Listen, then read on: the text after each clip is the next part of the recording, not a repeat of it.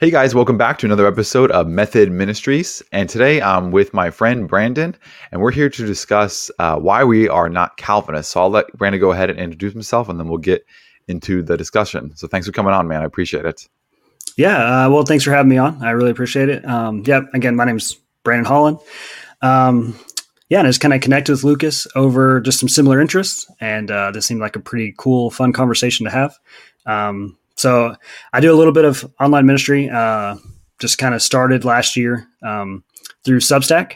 Uh, I do a, a, blog and podcast called Rooted Reason, um, and on there I cover. It's more geared towards like worldview apologetics type stuff, but I have covered a little bit of Arminianism, just as those things have come up. So yeah.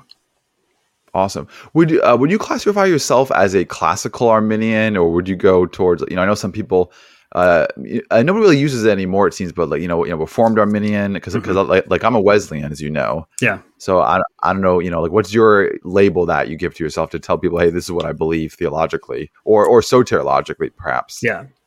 Yeah, um, yeah, I fit in that probably classical uh, Arminian camp. I generally, um, I, I, have used the term Reformed Arminian uh, most often, just because um, I, I, think there's a uh, kind of a false correlation between Reformed theology and Calvinism that they're that they're one and the same. Mm. I think Reformed theology is is larger than Calvinism, and so generally uh, when I use Reformed Arminian, it's just um, to maybe kind of start the conversation or just have somebody stop and go, wait, wait what does that mean? Um, because they're not they're not used to it. Most people that I've said that to are like, well, that's not a thing. You can't be Reformed and Arminian, and so I, I think I use the term probably just as kind of a a, a, way to kind of push back a little bit on that. But classical Arminian is the more common, um, you know, term. But even within yeah. that, um, as I've learned more and more about Wesley, uh, yeah, I'm not like not a Wesleyan Arminian, I guess, if that makes sense. Like, I think there's a lot of overlap and a lot of similarities. So, uh, generally, Arminian is kind of where I classify myself, um, leaning more towards the classical reform side. Yeah, I hear you. Yeah, yeah, because Wesley, uh, you know, he had a magazine called the Arminian. What was it called? The Arminian, uh, I don't know, Daily or something like that.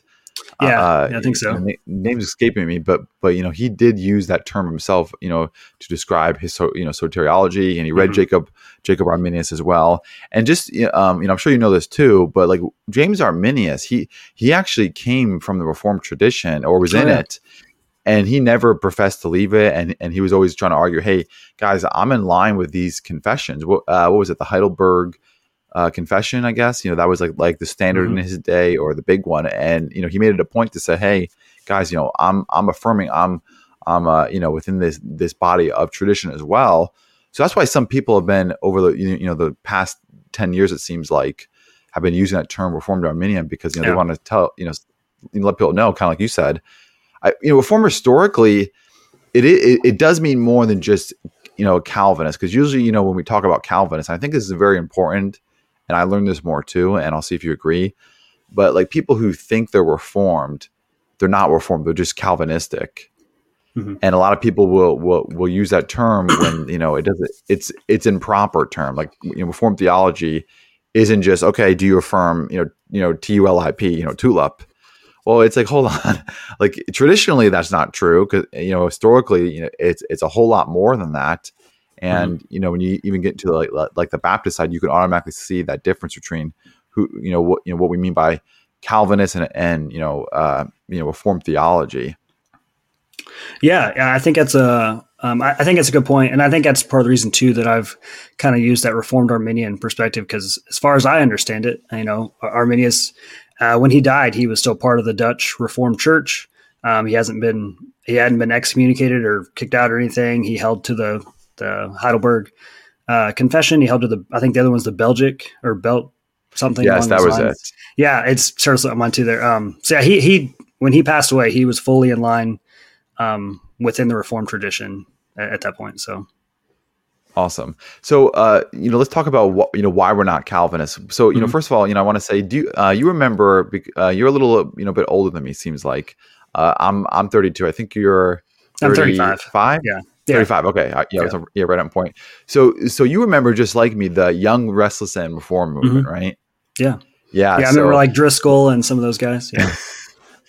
so that was when like Calvinism, right? You know, mm-hmm. was was really the the it you know, or or a part of the like I guess like the popular crowd, right? Like if you wanted to be cool, you were getting on this Calvinist bandwagon. You were listening to John Piper, Matt Chandler, David Platt, Tim Keller, uh, Mark Driscoll, and they were teaching, you know, you know, um, as I say, so-called the doctrines of of grace. So you know, you mm-hmm. know, you and I were both in that. Uh, you know, the churches where that that was popular, the books, the podcasts were going around, and it really just was a cool factor. But why why did you um, not get on that, or or were you ever like, okay, I I am a Calvinist, or you know like what was your you know uh, you know experience like going through that and living through that young restless and, and reform period? Yeah so that um, most of that took place from what i remember kind of in the mid to late 2000s um, at least when i was the most familiar with it. And i was actually in college uh, at the time what was going on. Um, i was uh, a fairly new believer but i ended up at a christian university that was in the wesleyan arminian uh, tradition and so it was um, yeah, while there was definitely a lot of that, uh, you know, in- influence or like those were the popular guys to listen to. Um, you know, the college I went to was not uh, didn't lean that way, and so I kind of I kind of cut my teeth. I think as a as a fairly new Christian, I only been a Christian about a year when I went into college, um, and kind of the academic uh, realm is where I got a lot of that. And so, mm. um, yeah, I think you know when I graduated, uh, yeah, I was still pretty young. I didn't have um, I actually look back on college and think, man, I missed a lot of opportunities to like really dig in and ask these professors that had been doing ministry and teaching for years uh, a lot of good questions. When I got out, um, I didn't really know which side I kind of agreed with, and actually, kind of in the middle there. I don't know if you remember the emergent church movement at all, like guys uh, like uh, Brian not, McLaren not, and yeah, not to the best of my knowledge. Like mm-hmm. I heard of it, and to me, it was you know it was always just those like heretical guys. Oh yeah, yeah, so, definitely, yeah. So, so uh, sadly, like, sadly to say, they were uh, uh, is very appealing. I think as a young Christian, um, the academic side never, I guess, took hold of me, and so to have these guys uh, kind of in that aspect where they're much more uh, just emotion based and things like like Rob Bell, I think was kind of adjacent to the emergent movement. And he's a mm. he's a great speaker. And so he's very convincing as far as like articulate and things like that.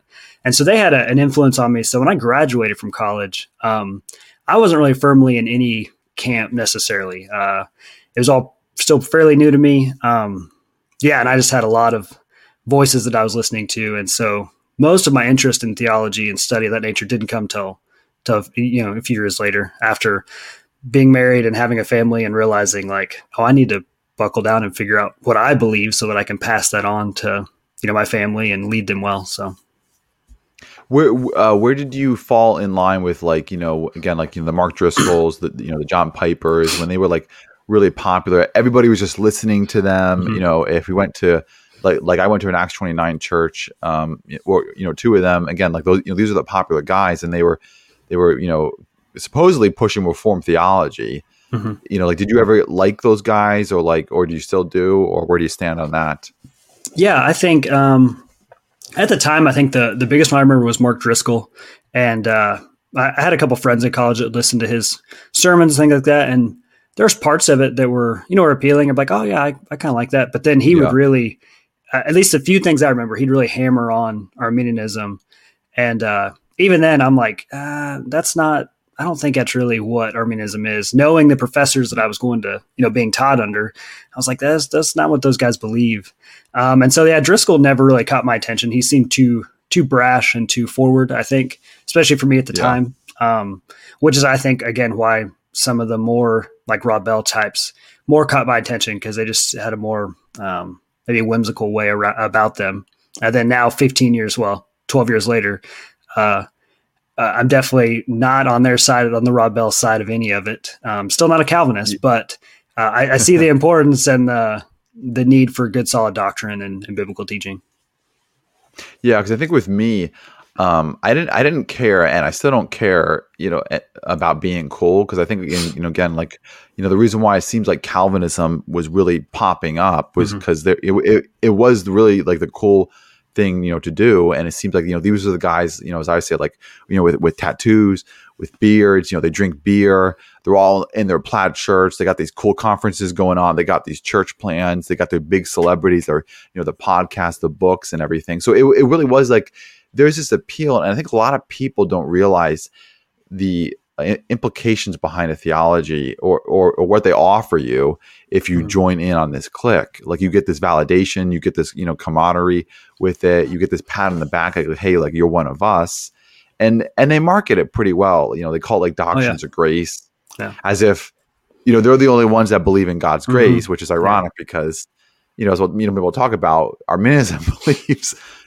heavily on on grace and mm-hmm. you know mm-hmm. that's that's the key to understanding arminianism you know uh, as we call it prevenient grace mm-hmm. and everything but if if if you didn't care care about that cool factor and you kind of like sticking with the scriptures which for me you know i was always trying to say or, base it okay you know what does the bible say and i was always just just uh, judging it because you know even for me too, too like looking back like i had i had like opportunities or kind of like I guess like social reasons to be a Calvinist. Like you know, I was going to a church where again it, it was a cool thing to do.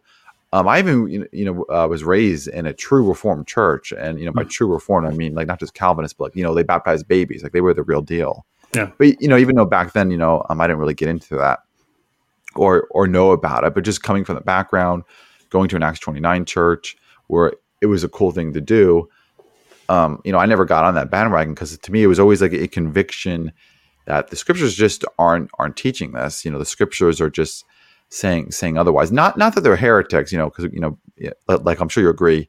Uh, you know, oh, yeah. you, know yeah. you know, we don't think that if you're you're a Christian, you're a Calvinist, like oh, you're a heretic. And actually, I I can't stand when when when Christians on the flip side, they're very anti-Calvinist to the point where it's like, you know, they're a cult they're, you know they're heretics mm-hmm. they're changing the gospel you know we're not going down that route at all no. i have friends who are no. calvinists many godly men are calvinists you know it, mm-hmm. you know in the past too as well like george whitefield so you know we're not you know uh, going down that path but for me it was always just a conviction because i'm not a calvinist because of the you know the, you know the scriptures you know uh, maybe you know we can talk about that right now yeah. so you know what would you what would you say like is is the primary reason why biblically speaking like you're not a Calvinist. Yeah. Um, so to answer that with uh, just, I guess, some more background. Um, so the majority of, well, so probably about 2016 ish, uh, just to kind of fast forward some from college. Yeah. I graduated in 2010. So uh, about six years later, I was I kind of got into apologetics, things of that nature.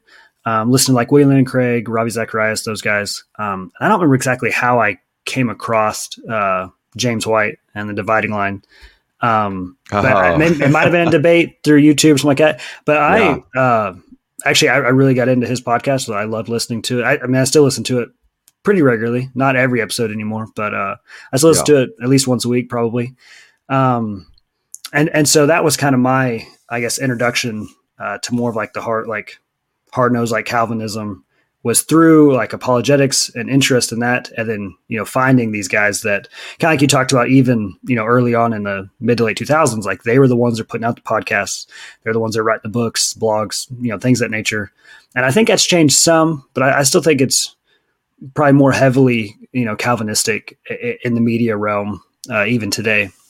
Not yeah. as much as it was then but um, yeah they, they put out a lot of content and, and a lot of uh, you know, what well done content really. So it's easy to listen to. Um, yeah, so that was kind of I think my introduction into it, and that's probably for two or three years. You know, I kind of wrestled with this idea of, okay, well, I you know, I want to be I want to be biblical, right? I want all of my um, doctrines to to be based off scripture.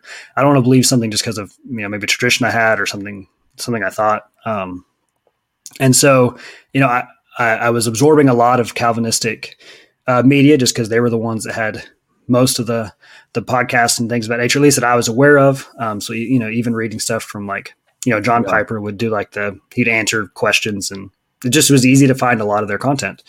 Um, mm. And so through that, I, I, would hear criticisms of Arminianism, and uh, since I wasn't really like deeply in one camp or the other, uh, some of those you know. Uh, I kind of meant more to me, I guess, or, or like more persuasive. Um, but there was always a couple things to answer your question. There's always uh, just a couple pieces of Calvinism that I just couldn't quite uh, couldn't quite be convinced of or couldn't quite swallow with mm. the way that they did things. And that um, part of that was the like extent of the atonement. Um, it, it, any time I listened to like uh, anything on limited atonement or particular redemption, whichever term uh, you know you want to use, um, it just was never never convinced me that that's what Scripture was teaching. Uh, you know, fit well within the system uh, uh, of Tulip. Like I could see why logically that had to be the next step if if those are your steps. Um, but it just that was one thing. I you know certain verses uh, like in Timothy or Second Peter just you know I'd I'd read those and then I would hear or listen to the lecture, listen to the podcast. I'm like I just don't see how you're connecting that bridge. And I think the other other part of that too was um, the like the Hebrew uh, warning passages. Mm, like I've listened yeah. to a lot of stuff on how it those are they weren't actually Christians or they weren't you know full fledged Christians, whatever that, and it's just I've never been able to make that connection in my head. Is like okay, that seems like a good understanding of those scriptures. So probably th- those two things were the thing that always kept me from every yeah. kind of putting my name on, on, that camp. There's a lot of stuff that they emphasized that I, I think was really good. Um, yeah, like you said, I, I don't think uh, Calvinists are heretics at all. I I think they're brothers um, in the Lord. I think they've yeah. got a lot of great content. They have a lot of stuff they emphasize that is super important about sovereignty and things of that nature that um, I think have been left behind. Uh, I just don't, just not convinced by a handful of the the points that they hold.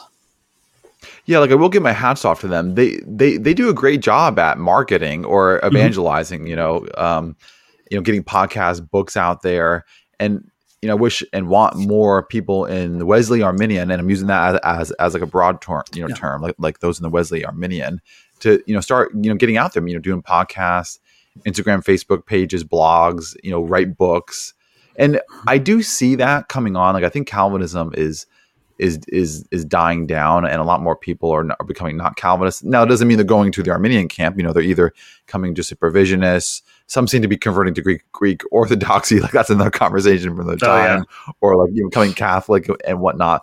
But Calvinism is is dying down, and I did think there was an exposure where it's like a lot of that a lot of that talk they give you, like it, it's it's rhetoric. And when you look at not just only the scriptures, but even like what um, people, you know, like who are true classical Arminians or Reformed Arminians, you know, like whatever term, they they actually don't use those arguments, and they and they actually don't believe what the people like James White say you believe, and I think that that that mm-hmm. causes you to lose your credibility. Where it's like you're if you're just telling somebody this is what they believe, and like put you know in terms of uh, limited atonement or or you know particular atonement, and then give these arguments and, and set up the the straw man. They're you know uh, uh, you know, uh, like what is it? The their validity. Couldn't say that word. their validity goes down. It's like I hmm. don't I don't really trust them. And it's like okay, well now I see this is they're not saying this. The scriptures aren't saying this, and you're saying this. So it's like what's you know what's going on here? And um, I do agree with you, you know, with the warning passages because for me, one of the things where I like I hold to conditional security. Do uh, you know? Do you hold that same hmm. doctrine?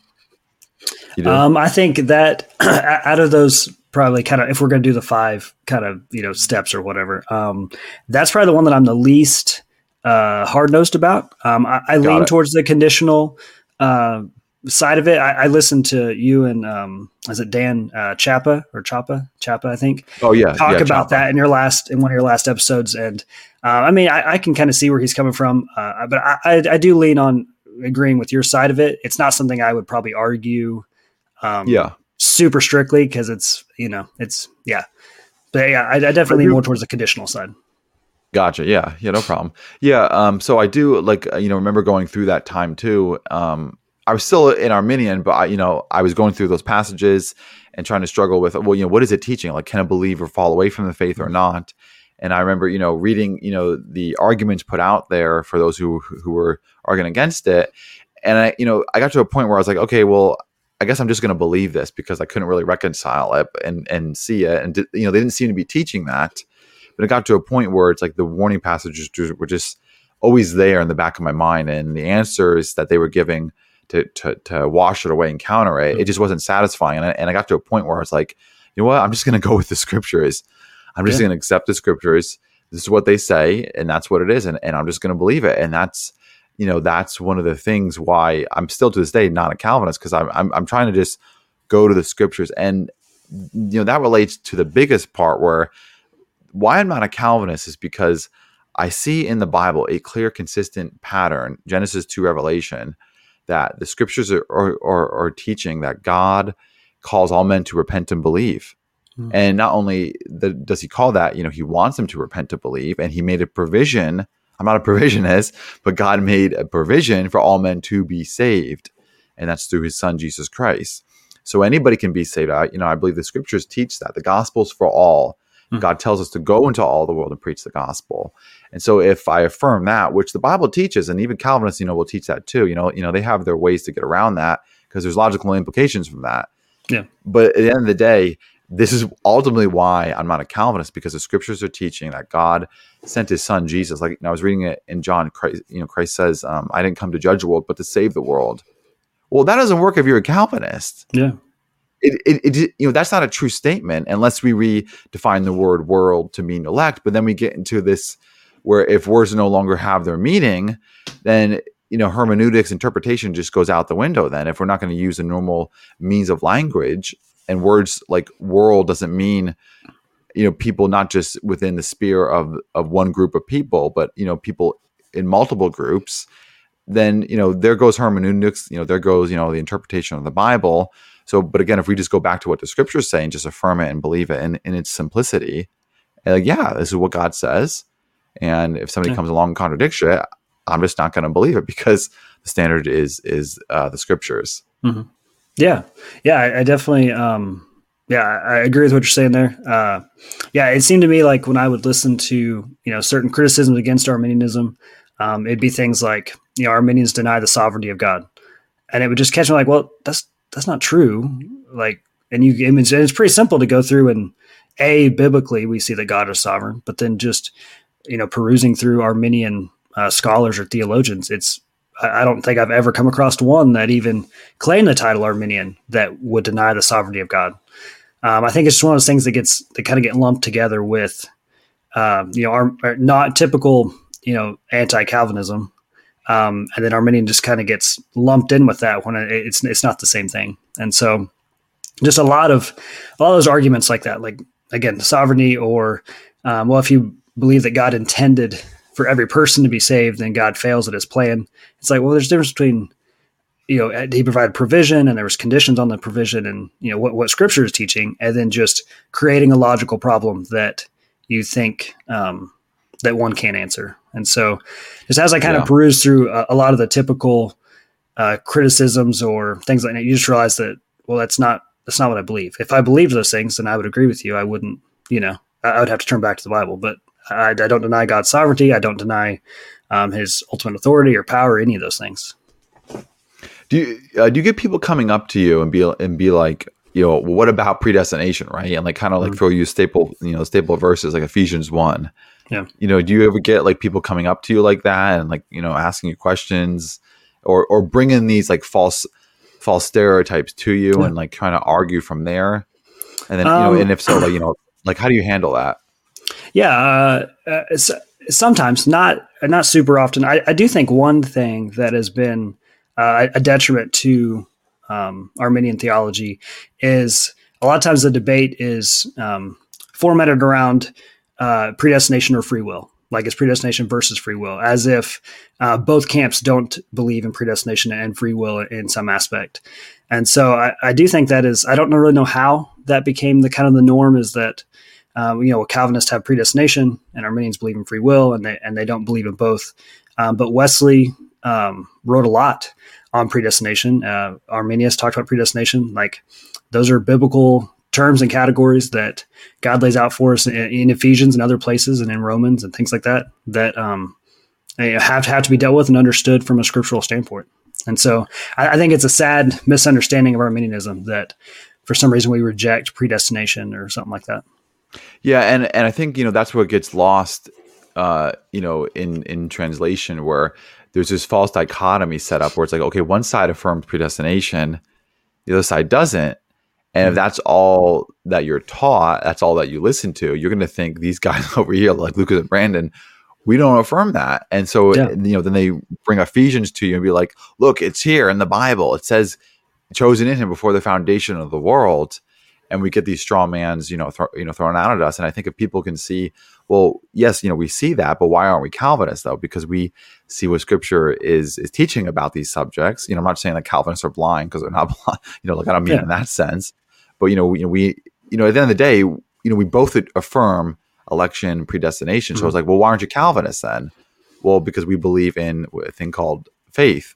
Salvation is by by yeah. faith. So God is electing, God is predestining people conditionally upon faith, and that's when it comes down to. it. So it's not like, okay, well, is it you know predestination and election in the scriptures yes check okay who believes that and who doesn't okay these guys mm-hmm. don't these guys do i'm going with them them it's like oh come to find out both sides believe that so yeah. so like what you know what is what is the issue then so how can you guys disagree with them well because we don't assume predeterminism when we read mm-hmm. predestination mm-hmm. or election we don't assume the calvinistic version of that we try yeah. to interpret it scripturally.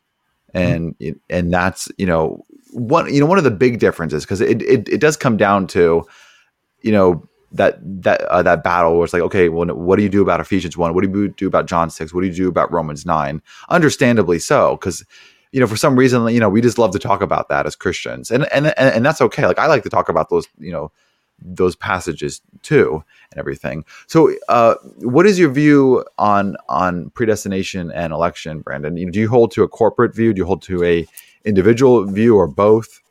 Yeah, um, uh, I, I hold to a, a, kind of a both, a blending of the two. Um, I think that uh, you know corporate bodies are made up of individuals. It's kind of the simplest way I've, I've heard it stated before, um, and so I think that uh, you know we're corporately elected um, through faith. That's like a condition on our election. Um, you know, in, in, Christ and through Christ, as Ephesians teaches us. But that I, I do think, and I um, and I can't remember on the top of my head, but Arminius in, in some of his uh, sentiments, he lays out kind of a fourfold doctrine of decrees, and one of those uh, mm. um, doctrines that he know that God knows specifically each individual that by faith will um, be in Christ, and each individual that will reject that and they won't be. And so I think that God knows each individual person that um, is elect in, in that sense, just based on his foreknowledge and who God is. Uh, but it, it is a corporate um, election as well. And so it's not something that I think you get into errors if you um, are probably too hard nosed, like what's well, corporate and corporate only, or it's individual and individual only. Um, I don't know if you're familiar with uh, uh, Forlines book, Classical Arminianism. Oh yeah, but he has Love a chapter him. in there on on Romans nine. Yeah, he has a chapter on Romans nine, and so that's kind of I think where I've landed is um, he's pretty convincing and compelling, and that in that chapter on Romans nine is um, it, there is an individual aspect to it. Yeah, uh, for Leroy Forlines and Robert E. Pe- uh, Picirilli. I, I always forget um, how to say his name, but Robert E. Picirilli. Yeah, I'm not sure I know either. Yeah, yeah, but th- those guys are some of the best classical Arminian theologians, and they're and they're very easy to read too. Oh yeah. So if you want to know, you know what that um, doctrine is, because you know I always like to tell people too, Arminianism is not just non-Calvinism. It's not.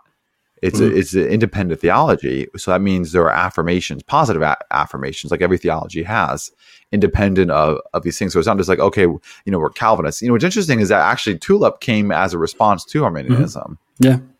So you know, it's not the other way around, really. Tulip was a a, a counter to the five points of Arminianism, mm-hmm. and it's a shame, you know, that we don't even know that. But Arminianism came first, and it was historically as well the early belief of of the church. Like if you go back, you know, a lot of people you know will dispute that. Well, it it, it really is just a fact of history mm-hmm. that the early church fathers, you know, they weren't Calvinists. They held to things like foreknowledge, and and, and that's another thing you know that gets me too in in Calvinism where foreknowledge, and I can't buy it biblically either. Like I think it's just so easy to refute is that foreknowledge is interpreted as another word or a synonym for predestination. Mm-hmm.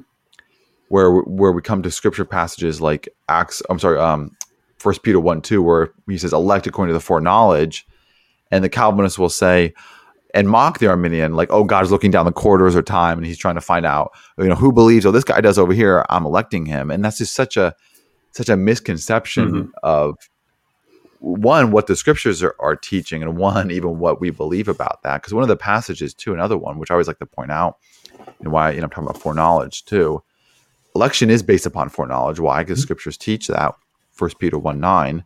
So that alone right there will make make me not be a Calvinist because if if the Calvinist says that foreknowledge has nothing to do with it, it's really just a, just a, a, a you know a synonym for predestination or determinism. Well, you know we have multiple multiple problems. First of all, you know you just redefined a word.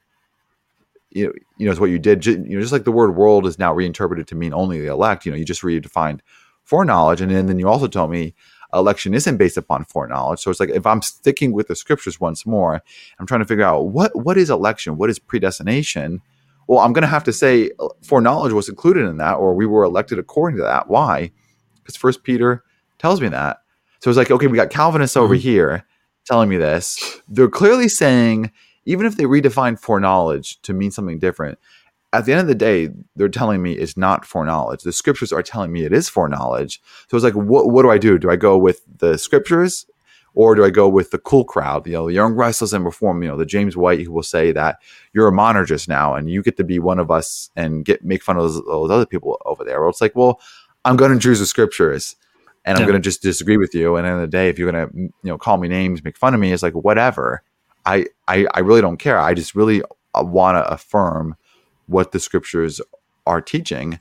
And mm-hmm. so it's not like we reject predestination, we reject election. No, amen. We affirm those. I, I love to actually talking about those things. I love looking into it and studying it. Yeah. But when when what we don't affirm is the Calvinist understanding of that, and that's when we have to realize. And this is even comes down to like presuppositionalism, because I know you're a presuppositionalist. Mm-hmm. Um, yeah, but they will. You know, I'm not allowed in the camp though. So as an Arminian, I can't. I'm not allowed in the in the camp. So but one of the things that presuppositional teaches is that we all have the same facts.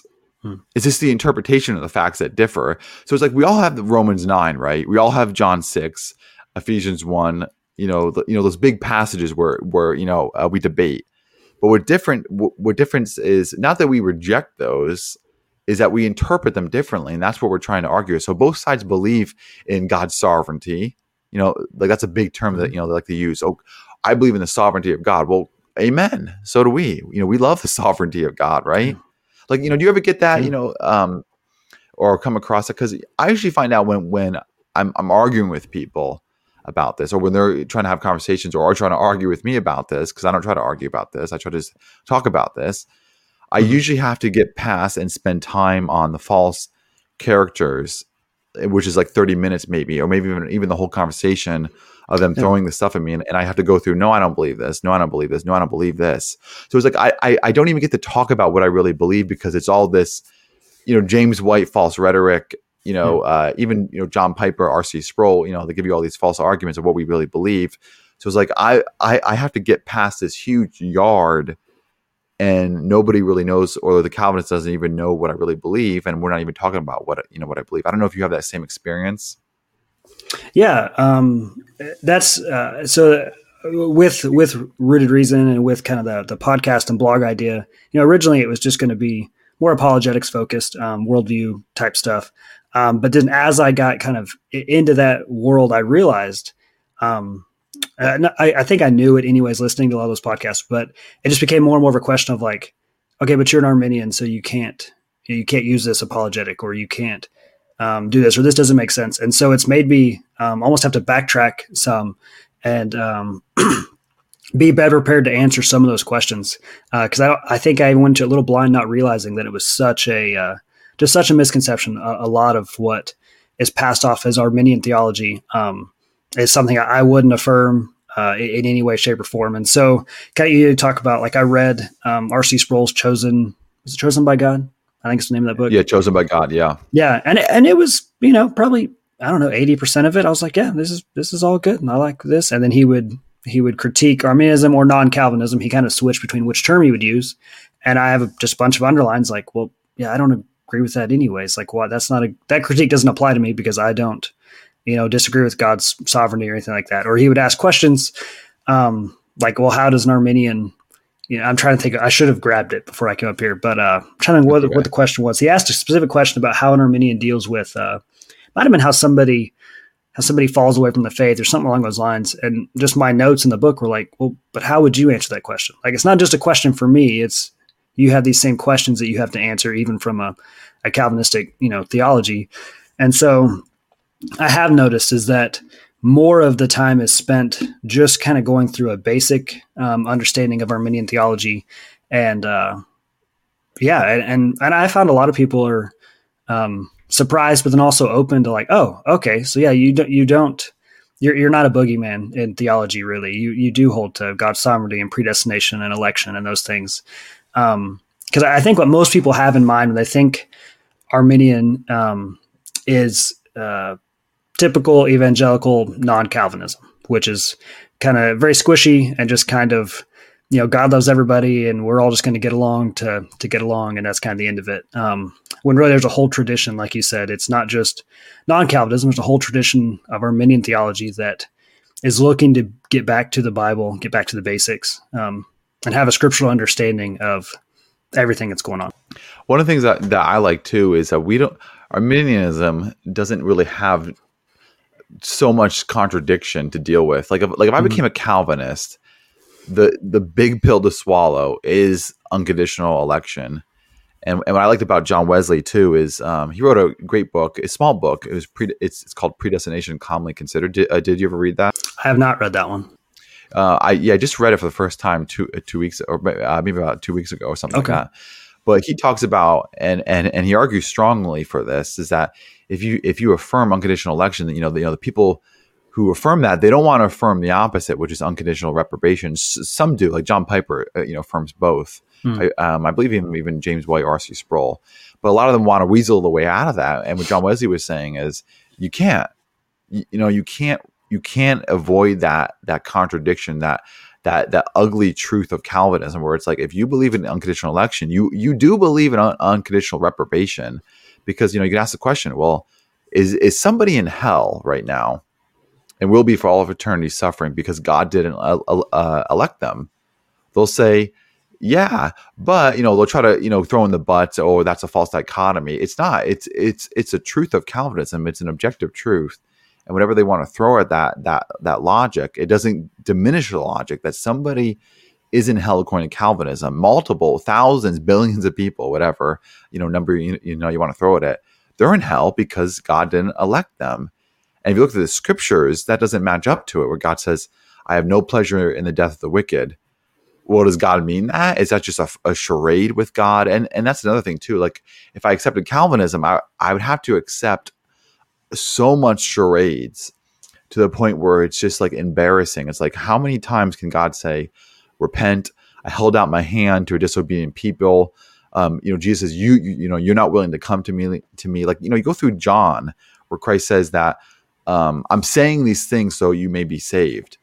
Like, is it, you know, in Calvinism, if I was a Calvinist, I would have to interpret that to mean somewhat of, you know, of a charade, or not even somewhat, a, a charade, you know, you know, none, uh, uh, they won't use those terms, but it is a, it is a charade.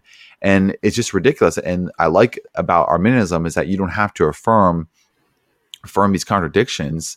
Like I don't have to you go to sleep eh, on on that pillow where it's like, well, you know, let me just throw mystery at it. No, it's not mm-hmm. mystery; it's contradiction. You know, you know, uh, let's call mystery mystery and contradiction contradictions. You, know, you can't say this and also affirm, you know, you know these scriptures. So it's like, okay, some somebody's wrong here, hmm. and you know, somebody somebody's not not being truthful, not being consistent. And if I affirm Calvinism, I would have massive inconsistencies, massive contradictions. If I just affirm the scriptures, I can just forget all that. And like, no, God says the believer is who he saves. He calls men to repent. Christ says, You're not willing to come to me. I'm saying these things so you may be saved. And we just affirm that. And there's a beauty in the simplicity of just affirming the scriptures. And, you know, that's another reason why I'm not, you know, Calvinist. Would you agree or anything yeah. you want to add to that? Yeah. Um, yeah, well, so I, yeah, I, I agree uh, wholeheartedly with what you were saying there. You know, uh, Forlines talks about in his book kind of the influence response model is how he kind of lays it out, and that um, I think you mentioned earlier, like when you're you just read the just read the Bible, read the basic storyline of the Bible. You know, you see God um, calling people, you see God uh, enabling people to come to Him, and Him giving them um, opportunities and time and time again, you know, repeating that he doesn't take pleasure in the death of the wicked. That um, you know he he wants them to come to him to be gathered under his under his wing, and so uh, you see his kind of influence response model. I think throughout the Bible, where you know we're we're we have personalities, like we're human beings. We have we have a will, we have um, thought process, we have all these gifts. I think part of the image of God, you know, laid on us, uh, and you see God interacting with that. Um, and just every story through the Bible, you see God interacting with people as um, as personalities. I think is how Forlines talks about it. And this influence response, like He's influencing us uh, to be drawn to Him, to come to Him. So I, I so I totally agree with you know total depravity. You know, I think that I I will do nothing good on my own. Um, every action I take will be sinful. I will not turn to God in any way, shape, or form, no matter how hard I try or think I might want to. None of that outside of the grace of God drawing me and enabling me to come to Him. Um, and so, but with the Calvinistic side of it, I think you see, uh, as Forlines puts it, kind of a cause and effect. Like God's just kind of moving these pieces around the board. Um, and yeah, and I agree. I think that's part of what has kept me. Um, yeah, because I have good friends that are, are Calvinist. Um, uh, I go to a church that's led by Calvinist uh, elders, uh, do ministry yeah. right alongside them, and, and, we get along yeah, perfectly fine and can do ministry together. Um, so I had a lot of reason to kind of you know enter into that camp also, but there's always just these little things of uh, well, if it is a cause and effect model that God is just moving these pieces around, how do I understand things like you know God doesn't desire the death of the wicked; He desires all men to come to Him and be saved. Um, that uh, He gave Himself for the world. This those kind of things that you mentioned, I just could never connect those dots in my head, and so yeah, it's just been really good to be able to dig into just some good Arminian theology and understand that like I don't have to give up sovereignty. I don't have to give up um, any attributes yeah. of God to hold to like, like a freed will.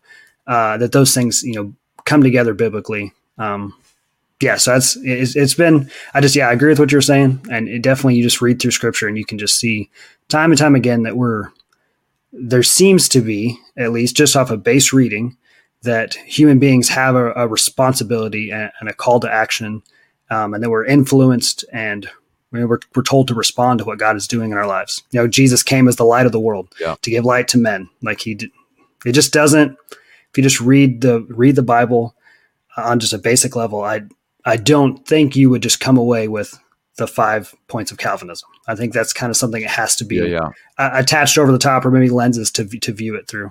Now, and I will say that you know, if you have all five points, like I said, I, you know, I, I have no problem with total depravity. I think it's a, a biblical doctrine. We affirm that. Um, yeah, totally affirm total depravity.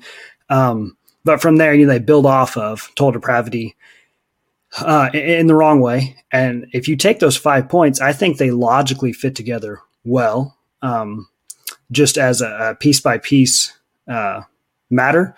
And I think that's part of the reason it became so popular was that it's uh, it, while it is difficult, but it's very simple to understand. I think like step one leads to step two, leads to step three. Like you have total depravity, then you have assumptions about total depravity that I can't do any good by myself, and you take those assumptions and say, well, that means God must unconditionally elect you, and if you're unconditionally elect, that means that atonement was only made for those that elect. Like those pieces kind of trail that way, but then I think when you go back and and look at the scripture that's used to support those things, uh, it's to me, it's it's clear that those are not supportive scriptures for those doctrines. There's a false starting point, I think. Yeah, yeah, yeah. Because they have, you know, uh, they do have, you know, true truth what they say. Like total depravity is true. Mm-hmm. Men are dead, and you know, we believe that God um, or man, apart from God, can't do any good, can't believe. So you know, they'll throw that at, at you. Well, look, Lucas, you know, uh, men are dead well a, you know amen but it's called god's grace that's you know mm-hmm. that's how you know we reconcile things and even like you know um i i talked about world like how they like to redefine the word world and say and they can show you passages where world doesn't mean everybody head for head and that is true sometimes but what they don't tell you is that world doesn't only mean the elect mm-hmm. like that's just ridiculous like you yeah. know like luke 2 you know they'll uh you know uh, they'll point to that and say look it says all the world was tax. Well, obviously that was only the Roman Empire because you know what about China? Was China tax? See, yeah. limited atonement, Lucas. What's like? Well, wait a minute. You're telling me every uh, Caesar only taxed the elect? Like things mm-hmm. like that just just don't don't add up, and it really is know contradictory. So it's like you can have a truth but if you assume a wrong truth to it and then follow that wrong assumption out to its mm-hmm. logical conclusion, you can you know you can be a Calvinist but if, if, if you examine that presupposition and say, wait a minute, this is a contradiction, then, you know, we're not going to call it a mystery. We're not going to say, oh, well, you know, this and that. We're, you know, we're just going to call it what it is, a contradiction. And we're going to say, no, the scriptures are teaching otherwise. Um, have you listened to Leighton Flowers um, lately, or like, or or you know, have you li- or do you listen to him? I don't know, weekly or whatever, or often? Uh, I used to. Uh, I, I, probably like 2018, 2019, somewhere in there. I listen to him more often. Um, gotcha. I don't really anymore listen to this uh, Leighton Flowers or uh, was it Soteriology 101, like his podcast. Uh, I'm, I'm, I'm familiar with it, um, uh, but yeah, I, I don't I, I, don't follow him too closely. Gotcha. Well, uh, the reason why I mentioned it because you know you're a presuppositionalist, and one of the things that uh, Dr. Flowers does really well, and I mean, fantastic job, is that he argues. I don't, I don't even know if he uses this term, but he argues presuppositionally against Calvinism and presuppositionalism, what it does is, which a lot of these guys, like you know, you know, the apologia love to say that they're presuppositionalists, where where it's like if you if you argue presuppositionally against Calvinism, you can show the folly of it quickly. So mm-hmm. presuppositionalism shows that you know argues not up here. It wants to look at what is this argument standing upon. So for an argument to be true, you have to examine its presuppositions and that's where an argument will stand or fall. You know, um, you know, another way to draw this out, out is to say, well, by what standard, right? You know, that's a mm-hmm. classic line. By what yeah. standard? So when you do it with Calvinism and you, and you look at their presuppositions and you you um, draw that out and follow its logical conclusion, you get contradiction. What and what Leighton does is, you know, um, he'll, he'll respond to the Calvinists and he'll say, "Well, was I predestined to do this?" And they have to affirm as theological determinists, yeah, so if if if you just stop right there, like you know somebody like um you know t- you know talking about James White again, if if he gets mad at Leighton Flowers for getting mad at Calvinism, and he says you're against God's sovereignty, James White, according to his worldview, is getting mad not at Leighton Flowers, but for God ordaining Leighton Flowers to get mad at Calvinism. Like, is, like, doesn't that just sound you know ridiculous? And you just have to think about, wait a minute, what? Hmm. It's like you have to just step back and think about the Calvinist worldview in in practice. If if a Calvinist gets mad at me for disagreeing with them, he's not getting mad at me. He's getting mad at God's decree. But here's where it gets even crazier. And I heard you know Flowers draw this out again. You know you know this past week is not only is a Calvinist getting mad at you for getting mad at, at God, God too has ordained that Calvinist to get mad at you to get mad at God. Hmm. Like it's just an insane circle of massive contradictions where it's like nobody is doing anything apart from God. Even me disagreeing and even giving this argument is a predestination or or a theological, you know, determinist, uh, you know, according to Calvinism. So everything just sort of you know, results yeah. in contradiction, and like no nobody can be a Calvinist and and live it out. Like I can't I can't live out the Calvinist faith. Like I can't mm-hmm. get mad at somebody if I really believe all things are ordained to God's glory. Then I should be uh, rejoicing in absolutely everything, including evil. You know, when I read that somebody just got murdered, right? That's God's will. Let's let's praise God, right? Calvinism, the hmm. doctrines of grace. Well, no, nobody does that. Why? Because you can't live out Calvinism. You can't, you know, you can be it intellectually, but you can't be in practice.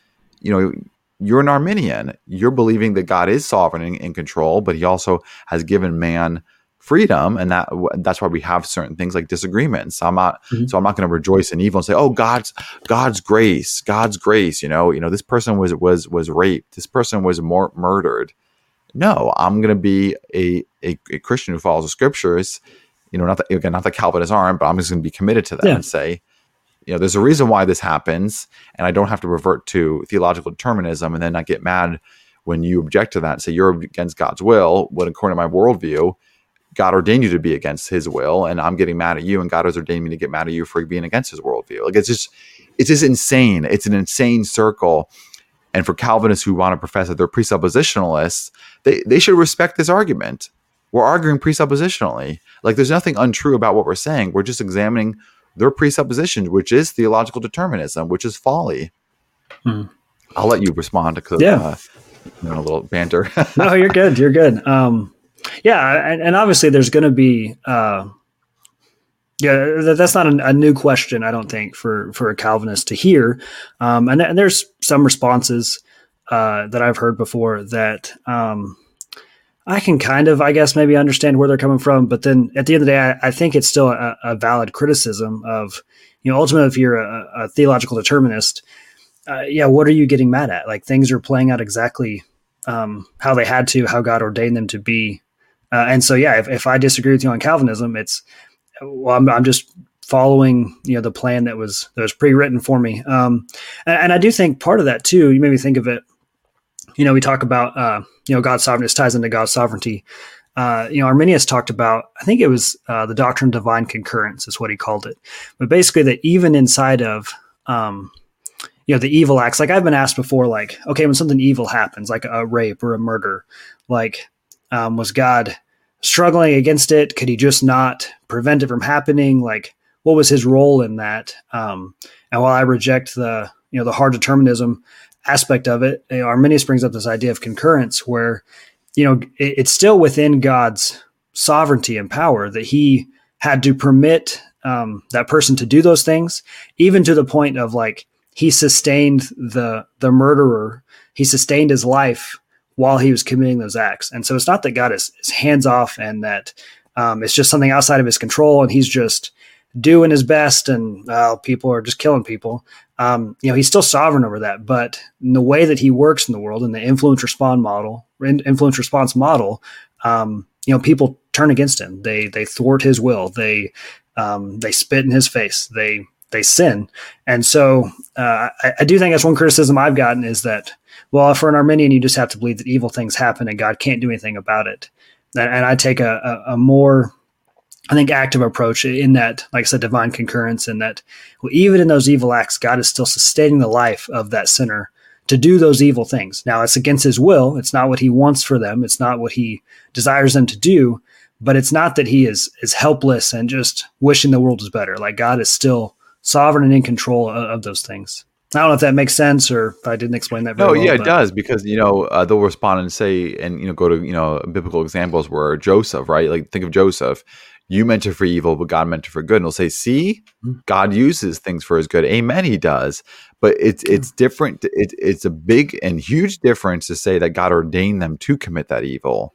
God will allow people and and use uh, those situations to glorify himself and for a greater good but it's a whole different ball game when you say god ordained that person to do this mm-hmm. and yeah. very few calvinists will you know will go there because you can keep if if we're going to go there you keep backtracking backtracking backtracking like don't even go to adam and eve go to satan because satan wasn't tempted you know uh, he chose of his own you know accord to to to fall or mm. and, and, to try to go against God. Did, did God ordain Satan to sin against him?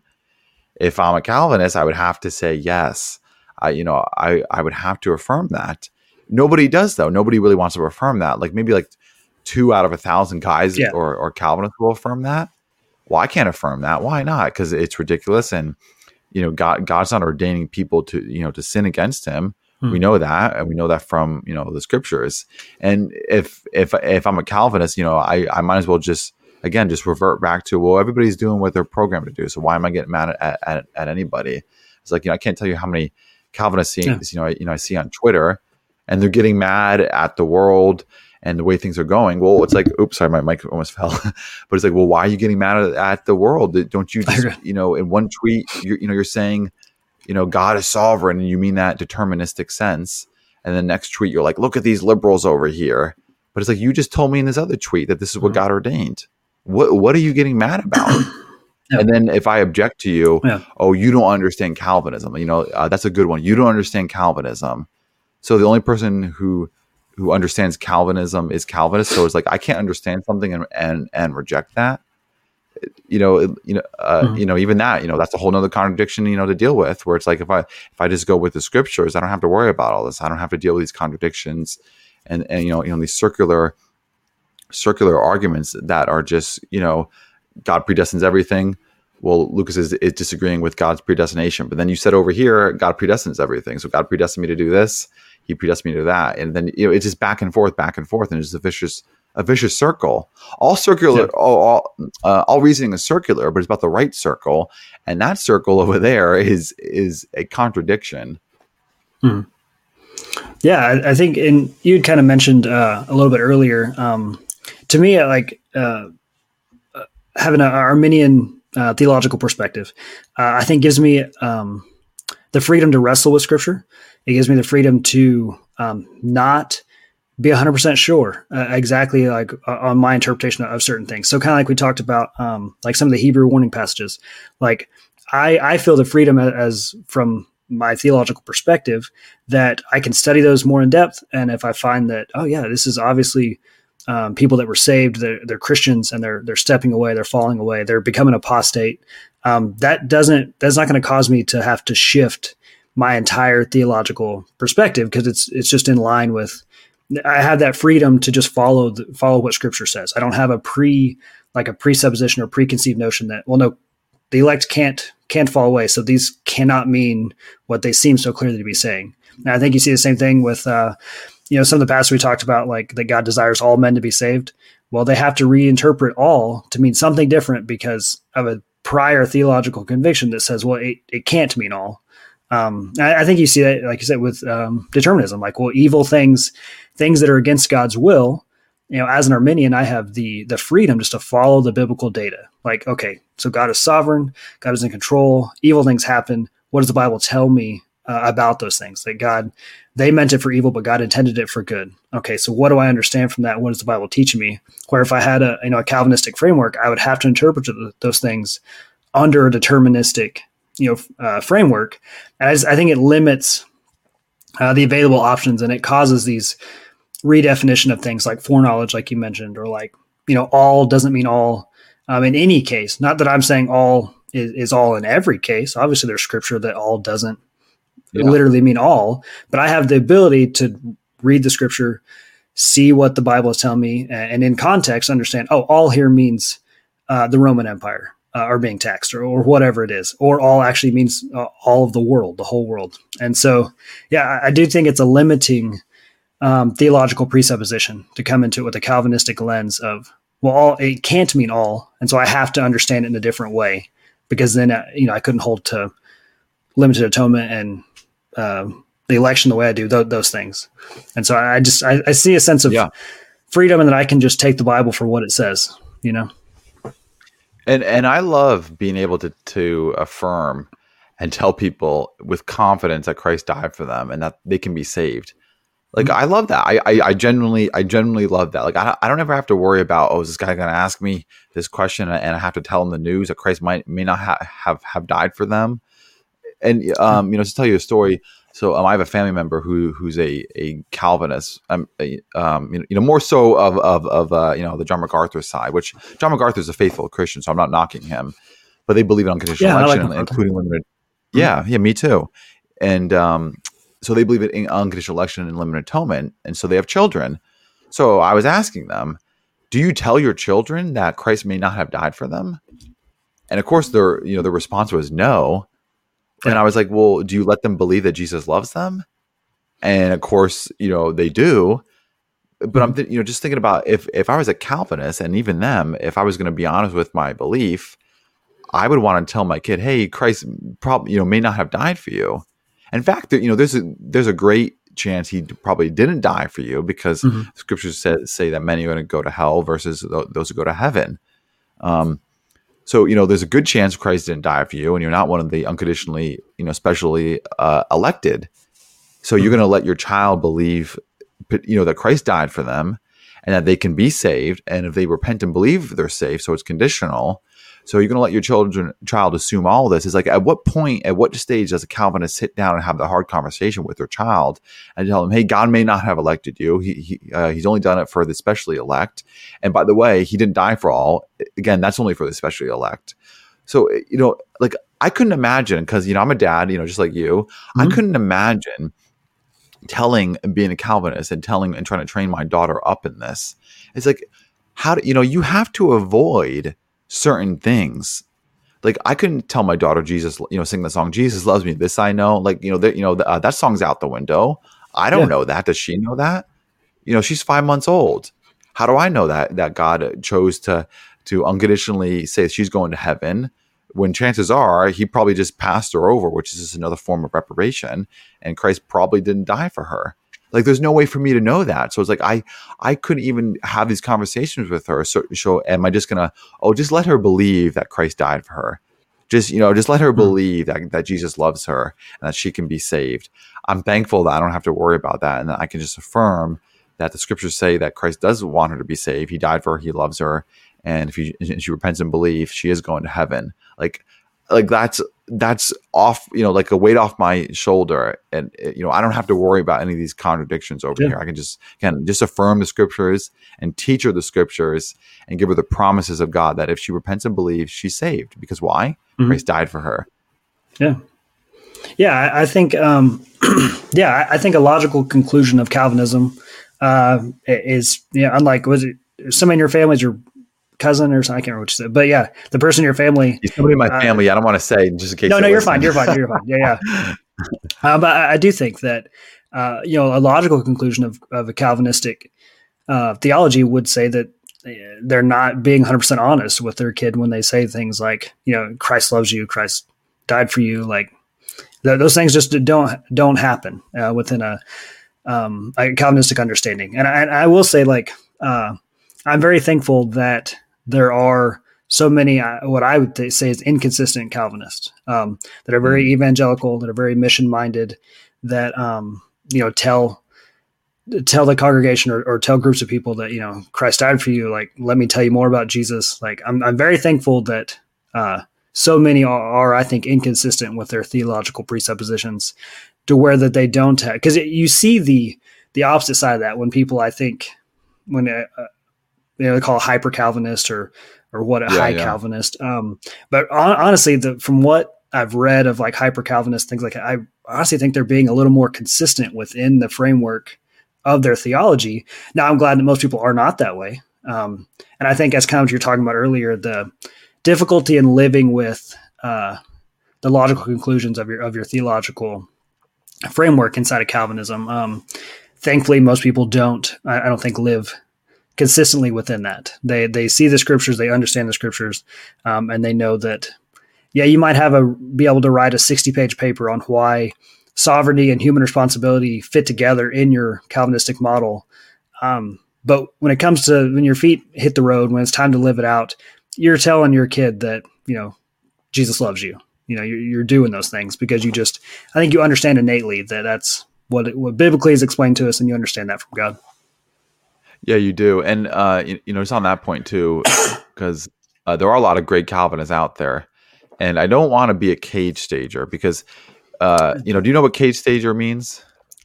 Um, at least from like the Calvinistic side, from what I just kind of that new, yeah, f- freshly minted Calvinist that just uh, everybody's a heretic, even other Calvinists. If they if they open their arms to Arminians, they're heretics too. Is kind of what I've come to understand the cage yeah. page. Uh, correct mentality. Yeah. So just for the audience, you know, a, a cage stager is somebody who's so vicious about his theological beliefs where it's like you got to come put him, you know, get you know get your boy and put him back in the cage because you know he's just out there attacking everybody. So it's this guy who's, uh, you know, all about his secondary doctrine. He makes everything about it. He tries to make all Christianity about it. Anybody who, who disagrees with him, you know, uh, even if he sniffs out just one drop of blood, man, dude, he's throwing you under the bus and he's going a- after you. So the cage stagers, a lot of them are Calvinists, not all. But I also realized too is they're also anti-Calvinist cage stagers. So it's like it's you know, like you said, not all Calvinists are are are like the you know the James White. Thank God they're not. Not not all the Calvinists are like you know you know these people where it's like you know you're you're man centered. You're disagreeing with me. You know you're a heretic. I believe in grace. You believe in works you know uh, you're just trying to glorify you know man and you're against God's sovereignty. Thank God, you know not a lot of them are, and and a lot of them are faithful. Um, you know, even George Whitefield, you know, like I know him and Wesley had their disagreements, but I do mm-hmm. want to learn more about him because he was a godly man, and yeah. you know, God used him for revival. So it's like, you know, really what we got to do is uh, we got to watch against cage stagers and realize that anybody can be a cage stager because cage stagers are are uh, unbiblical. Like the Bible warns about those who would cause, you know, division and and you know take away you know the unity. So if somebody's out there and, and they're so vicious, where it's like anybody who disagrees with them on a secondary theology is a heretic, we're going to put them in this man centered camp, like a lot of Calvinists do. Well, that's a bad you know that's a bad problem. But we also have to recognize well, not every Calvinist is like that because Mm. you know again we do you know, have people in the non-Calvinist side who are cage stagers against Calvinism. So it's like anybody can be a cage stager. We just have to make sure who is and who isn't, and just avoid the cage stagers and have fellowship with the Calvinists or the you know whatever insert theolo- theological secondary you know belief, and that's Yeah. important to to maintain because as we're not Calvinists, again, we're not saying the heretics. You know, we love Calvinists. Yeah. You know, because they're brothers and sisters in in the faith. So you know, we love Christians because that's what they are. They're Christians first, Calvinists, Arminians second. You know, that's all Mhm. secondary. Yep. Do you have anything um, you know to add? You know, before we go, um, any any final words of encouragement or anything you want to throw out there? Yeah. Um, well, so one, well, uh, so one thing I thought of that I think when you were asking about, um, like particular criticisms I get, that's always kind of bothered me, kind of drove me nuts. That I never quite understood was the uh, idea of you know pray like an Arminian and sleep like a Calvinist. The idea of like Yeah, well, if you're Calvinist, you know you're saved, like you have that assurance of salvation. Um, you know, as I've thought about that, uh, I really actually think that you know a Calvinist would have a much harder time with assurance of salvation. Um, not, not that we have to get into it, obviously, on this. We're about to wrap up, but just uh, a little I, food for thought as, as we leave here um, is that if, if those Hebrew warning passages are not of legitimate Christians, just people that were deceived into thinking they were the Christians, that they tasted of the gifts uh, of the church, that they you know were were denied the master who bought them, um, those kinds of things. And I don't know how somebody who held that those were they were not actually saved Christians that became apostate, but they were never actually saved. They were just deceived.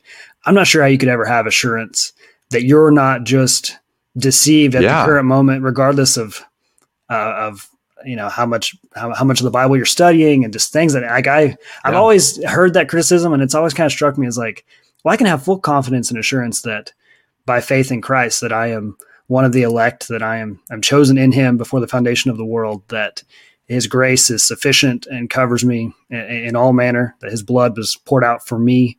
Um, I can say out to my kids you know th- those kind of things. And so I've just always found that criticism it, it kind of dawned on me when you were um, there at the end to just it's one thing maybe food for thought it's as people true. go from here yeah, because even you know you know uh, the Calvinists will say, well, you know, how do you have insurance? Why have insurance? Because Christ did what He did for me, Mhm. and He t- and He promises me like this is a real promise, Lucas. If if you trust in me, you're saved.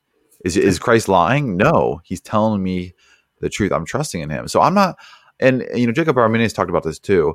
We're not trusting in a in, in a decree as in this abstract. You know, there's this decree out there, and that's what God saves you, and Christ is secondary. Christ is how He hmm. saves us, right? Like Ephesians one, you're chosen. What in Him? So Paul didn't say you're chosen. Period. He said you're chosen in Him. So it's in Jesus. So Christ is the first elect. So it's not just okay, I'm going to save some people. Secondary, oh, how I do? Oh, I know Christ. No, God says I'm going to save them through my son Jesus. So it's in him that we're saved. So I have every assurance because by faith, God promises me that I have salvation in Christ. I don't have to worry, am I one of the elect? Did Christ die for me? I would have more of a hard time accepting uh, salvation or, or assurance Yeah. or, or having assurance than I do under the simple thing, you know, he who believes is saved and he who is not is damned. Well, do I have faith in Christ? What does Christ say? Lucas, you're forgiven. Amen. Let me, you know, let me take that. Of course, you know, we're all gonna, we're all going to have a, you know, doubts and seasons. oh yeah You know, you know, you know, that, you know, to be fair. But at the end of the day, if, if we're going to play that game logically, well, it's like, okay, who has more assurance? Well, it's, it's, you know, the person who, who just looks at the scriptures, see what Christ promises them and takes that by faith. How do we know that? Because God said, said so. Mhm. Yeah. And everything. Brandon, uh, yeah, you know, thanks for coming on. It's a good, con- you know, conversation for the audience. If you can please like and share and let us know what you think in the comments, you know, um, any, any questions, you know, you have for us, you know, give us, give us, um, you know, you know, you know, your thoughts and please subscribe to Method Ministries and, and also rooted, rooted in reason, right? Um, am I saying that right?